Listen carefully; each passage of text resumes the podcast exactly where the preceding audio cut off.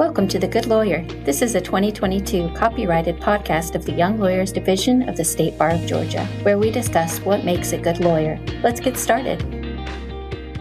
Hi, I'm YLD President Ron Daniels, and today on the show, we're excited to have Katie Powers, a professor at Mercer University School of Law.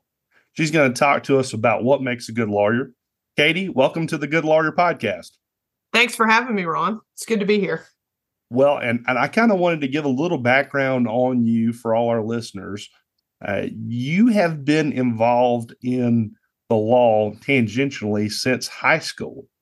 And I say that you graduated from Jonesboro High School you were involved in the mock trial team starting all the way back in 2003 as a coach while you were i didn't realize we were going to start with years ron i thought we'd at least just say since high school maybe just a few short years ago but go ahead 2003 was a short time ago uh, yeah. but but you went you went to georgia state and then you went to law school at mercer you were very involved in mock trial and moot court uh, then you went and were an assistant district attorney and you moved up the ranks there and Ultimately, you were appointed as a state court judge. Uh, you've been a superior court judge. Now you're a professor of advocacy at, at, Mercer Law School. I happen to know you've also been an expert witness, uh, and and now you're a new mom. So I'm really not sure what you haven't done, uh, but most I, recently sleep. That's that's what I've not done. Most recently is sleep. Well, that that makes you an expert in my mind to answer this question, and that's what makes a good lawyer? Um, well, you know, a, a couple of things. Uh, a wise judge that I appeared in front of a lot said that there's always a reaction that a judge has, one of three, when you walk in the back of the courtroom. Oh no. Oh good. Or who is that? Um, and you always want to strive for the oh good. You know, obviously it's easy to say be the most prepared you can be. Um, but that that means different things for everybody. I, I think the advice that I give to new lawyers is, you know, when you're drinking from that fire hose and from that fire hydrant, first thing you need to learn are the things that don't necessarily change but shape your case. And what I mean by that is love, learn, live with the rules of evidence, your rules of procedure, those types of things, because if those are the same and kind of the continuity that helps you grow. You can learn the different substance of the law. You can learn how to adapt to the different facts, any scenario. But if you always have kind of those things in your toolbox every single time, you know that that's what's helpful. The other thing that I tell new lawyers, um, especially when we're at the DA's office, is go watch folks who have tried a lot of cases.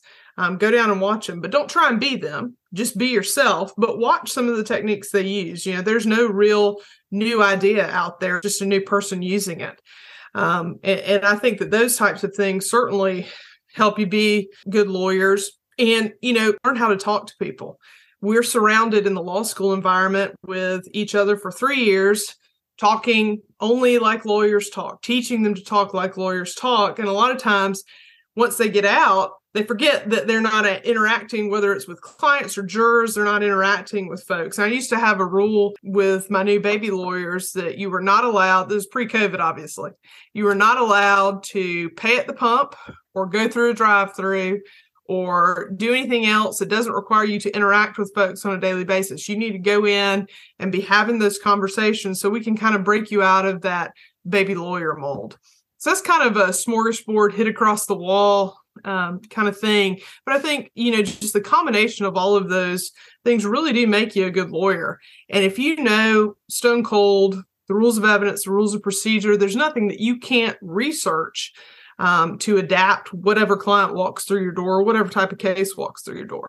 You have a unique perspective now, having trained younger lawyers when you were in the district attorney's office and now being back and being a professor at law school do you think now with that perspective that it's easier to instill sort of what makes a good lawyer the the right mixture in the gumbo as it were uh, at the law school level? Or is it easier once they're out and practicing or does it have any impact at all? I think it is easier um, to kind of form those good habits at the law school level. It's harder to have folks come in and have them unlearn something. And, you know, I know you're a fellow bear, so I'm going to brag on us for just a minute. you know, I, th- I, think we make those practice ready lawyers. And so when we encourage them to take every opportunity um, that's offered at Mercer, whether it's an externship, advocacy, trial practice classes, those kind of foundational building blocks for law practice, I think are easier to mold and build and mixture together. You know, we're always kind of looking at the soup. Does it need a little more of this, a little less of that to make sure that what we're creating um, is truly a practice ready lawyer? So I think it's easier um, when we build those foundational blocks for those three years. Um, you know, there are other outside influences when you go to an office as a new lawyer that you know you're, you're tasked with learning the culture. Maybe you're learning how to run a business. Maybe you're also learning how to work with a different set of folks or a different area or you're relocating your family. And those are a lot of external changes too. So if you've already been built and kind of molded in, in a way of you know some of those foundational things at the law school level certainly i think that that makes you better prepared no matter where you go. When you were mentoring new lawyers what was it that you thought helped you succeed in being a mentor to those lawyers? So often we talk about the importance of mentors, but the converse of that is you, you've got to create new mentors. So, what sort of advice do you have for someone who wanted to be a mentor to a younger lawyer on how to be a good lawyer? You know, when you look at the mentors, I think all of us can name people who have shaped our careers. You know, we mentioned Jonesboro High School. Judge John Carbo was my high school uh, mock trial coach. And then we served together on the bench for a little while in the state court. Um, he's also a Mercer Law alum. And, and, those types of lessons that you learn from looking at the people who mentored you, um, you know, to care about not just their performance in the law, but to get involved with what's, you know, going on in their life. You know, a lot of times those things that are outside influences. If you have a better perspective of what's going on at the time you can better advise them too. And i you know i think always being accessible. I think great mentors the best thing that they are is accessible. If you're going to text me i want to answer your text. If you're going to call me i want to talk to you about whatever issue you want to talk about.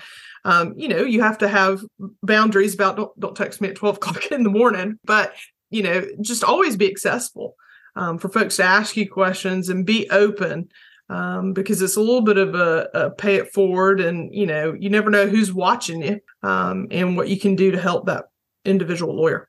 Is there anybody other than Judge Carbo that you you would say has had a profound impact as a mentor on your career?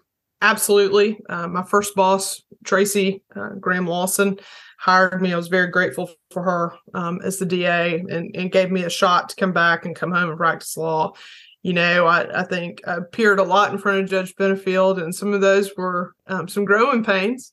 But you know, she she was she had a different mentor style, and that you were going to learn. And but it certainly made me a big better lawyer because you rise to the challenge. So those are some folks, and and certainly I'm, I'm grateful to the folks who brought me home to Mercer, Cathy Cox.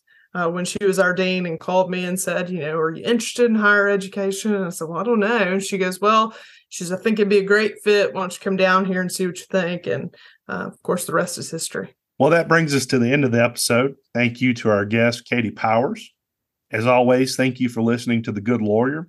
If you enjoy our show, please rate and review us on Spotify, Apple Podcasts, or wherever you may be listening. And be sure to come back for our next episode. Until then, this is YLD President Ron Daniels signing off. This podcast was created by the Young Lawyers Division of the State Bar of Georgia. It was produced, recorded, and edited by Jamie Goss. Special thanks to Ron Daniels and D. Sarah Young. Follow the YLD on social media at Georgia YLD. Call in with questions on the podcast at 404 526 8607.